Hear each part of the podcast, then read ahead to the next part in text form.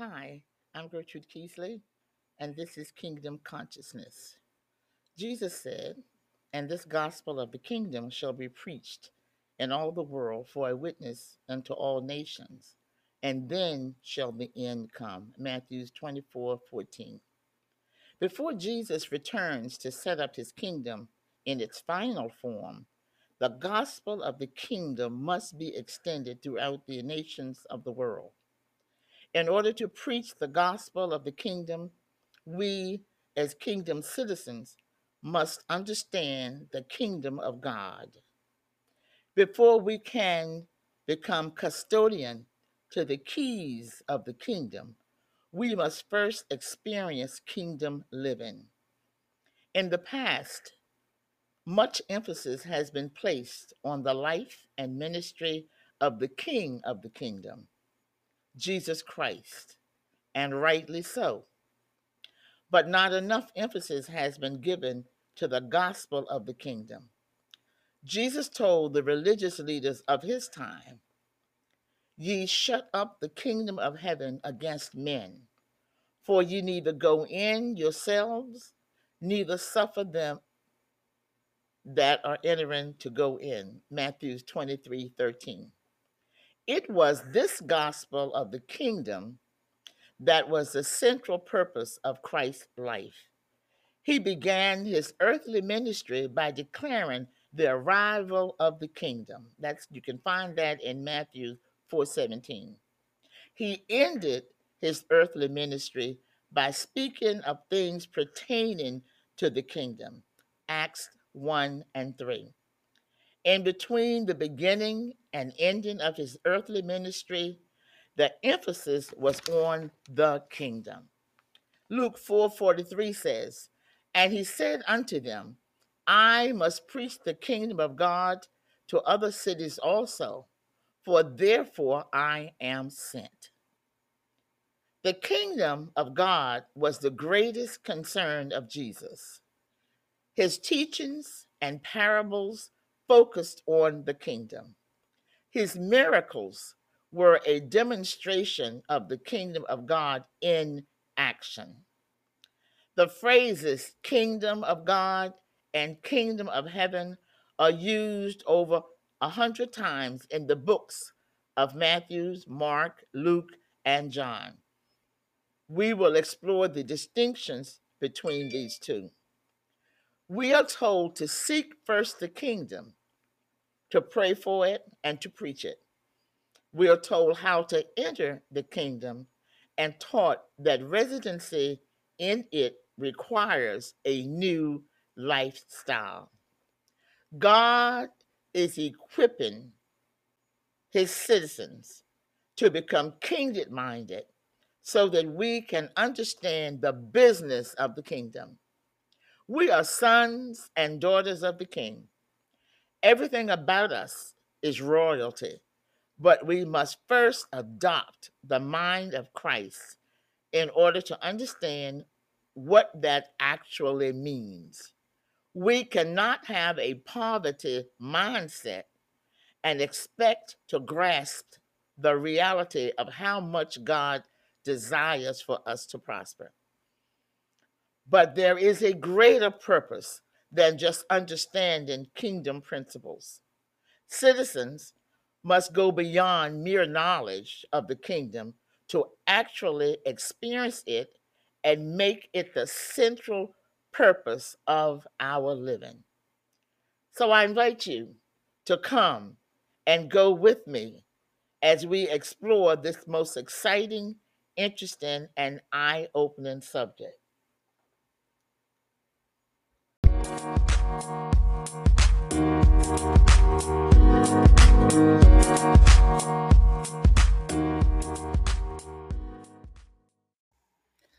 Hi, this is Gertrude Keesley coming to you from Kingdom Consciousness. Today, we're talking about the good news of the kingdom. God is about purpose. Everything he does points to kingdom purpose, and his purpose never changes. God's original purpose for mankind was to extend his kingly domain from the invisible or the spiritual realm into the visible or physical realm by ruling through human beings created and placed in authority. Then the fall of man occurred. God had developed a plan to help us rediscover his kingdom and restore man to his rightful place of dominion and earthly leadership. When man fell, he created a new will apart from the will of the Father. Our job is to reunite the world under the one will of God. Satan, the usurper, must be removed from his earthly throne. Man developed religion. The goal of religion is to get man to heaven, but the goal of Jesus is to get heaven to us or in the hearts of men. The restoration of God's rulership on earth through mankind is what Jesus came to earth to accomplish in our lives. Jesus' message, which was given to him by his Father, reflected his divine mission on earth as well as the passion and the, the desire of his heart. Many things are done in the name of God that are far from the Spirit of God. If you look at the Christian church history, you'll see that it has been far from blameless in this regard. The church has become obsessed with fighting among ourselves, abusing people, preaching prosperity messages, and the like. Now, anytime this is done, we stop accurately and effectively representing God in this world. We literally cease to be the church. We may still carry the name of Jesus, but we have strayed from the spirit of Jesus. Advancing the kingdom involves capturing man's heart and mind for the purposes of God. The kingdom of God has invaded the earth, but its target is human hearts, not a geographical territory. God does not need to conquer the earth because it already belongs to him. The word says, The earth is the Lord's and the fullness thereof. The kingdom of God is not after the earth in terms of owning property, it's after the world that affects the earth, the world of human hearts and minds. God wants to restore us to our former place of honor, dominion, and authority. He wants us to rediscover and reclaim our inheritance. Jesus came to reintroduce the kingdom of God to us, and by giving his life on the cross, provide a way by which we could enter into that kingdom. Part of our introduction to the truth of the kingdom is about our inheritance. Jesus is the king, but he is not our inheritance. Our inheritance is the kingdom prepared for us before the, found, the foundation of the world. We inherit the kingdom but Jesus rules the kingdom. Satan deceived Adam and Eve and stole theirs and ours inheritance. By legal rights, the kingdom belongs to us. So when Adam and Eve lost the papers, for example, in the garden, they forfeited the benefits of the kingdom for themselves and future generations. Now, Jesus came to remove Satan from his illegal occupation of the throne and make it possible for us to reclaim our inheritance. In a sense, he is the executor of our estate. Jesus Christ is our mediator. He stands between our inheritance and us. We can't receive the full benefits of our inheritance unless we go through him. Jesus is saying, There's a great inheritance waiting for you. A kingdom is yours, even though you knew nothing about it. He's saying, I am here to reveal it to you and help you claim it. I am the mediator. I am the door.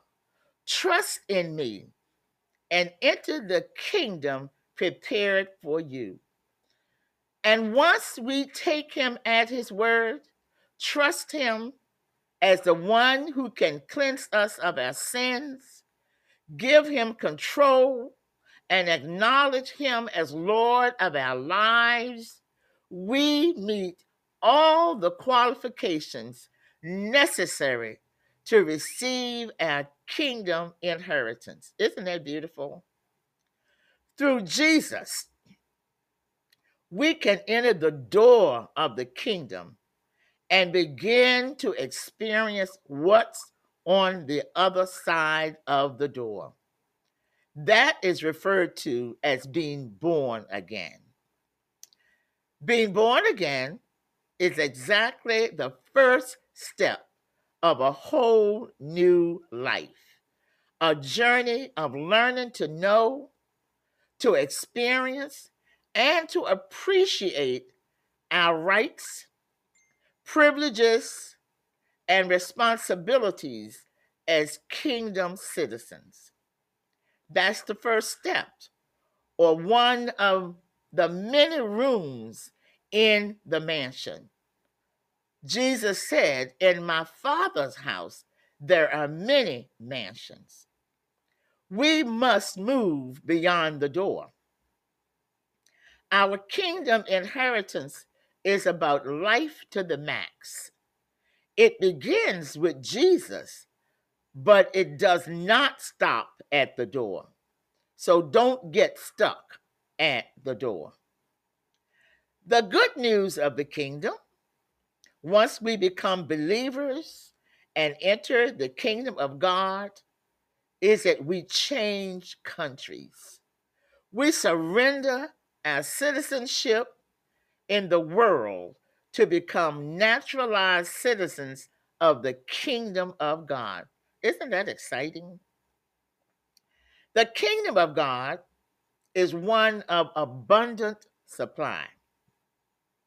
We must change our poverty mindset for a provision mindset. As long as we tend to our Father's business, He will provide everything we need. Hallelujah. That's good news. For my God will supply all your needs according to his riches in glory by Christ Jesus. Philippians 4:19. What gospel are we preaching? If the kingdom of heaven is so full of promise and power and provision, if it is truly such good news, why aren't more people around the world rushing to get in? Everybody wants to discover his destiny and the power to make his dreams come true. The gospel of the kingdom promises all of this and more. Yet, the vast majority of the world's people have not discovered it, much less embraced it. Why? Could it be because they have not heard the message of the kingdom? Could it be because their minds have been so blinded they cannot see the kingdom? Could it be they have heard the wrong message of the kingdom? There are many reasons. It could be because many people have not yet heard the gospel because no one has preached it to them. Also, Satan has blinded the spiritual eyes and deafened the spiritual ears of countless millions so they cannot hear or understand the gospel, even if it is preached. My Lord. Or is the church preaching the wrong message? Matthew refers to the good news of the kingdom and the gospel of the kingdom. Mark speaks of the gospel of God. Luke uses the phrase the good news of the kingdom of God. All of these phrases, although slightly different, have the same meaning. The word gospel means good news. Our words, evangelism and evangelist, are derived from the Greek word evangelion. Evangelism is the process of communicating good news, and an evangelist is an instrument for communicating that good news. Now, we are commissioned by Jesus to proclaim the message of the kingdom of God, and that message is described as good news for everyone who hears its message. Jesus never told us to preach a gospel, a gospel. There are many kinds of good news we could talk about, but there's only one that Jesus introduced and identified as the focus of our preacher, and that is the gospel of the kingdom. This is what he taught. He proclaimed the good news that the kingdom of God had come to earth once again, and that anyone who would come would be reunited in spirit and in fellowship with him and be restored to their full position and rights as children of God and citizens of his kingdom. The good news of the kingdom is that we can regain what Adam lost. We can once again assume the place of dominion authority that God intended for us from the beginning. God bless you. Until next time.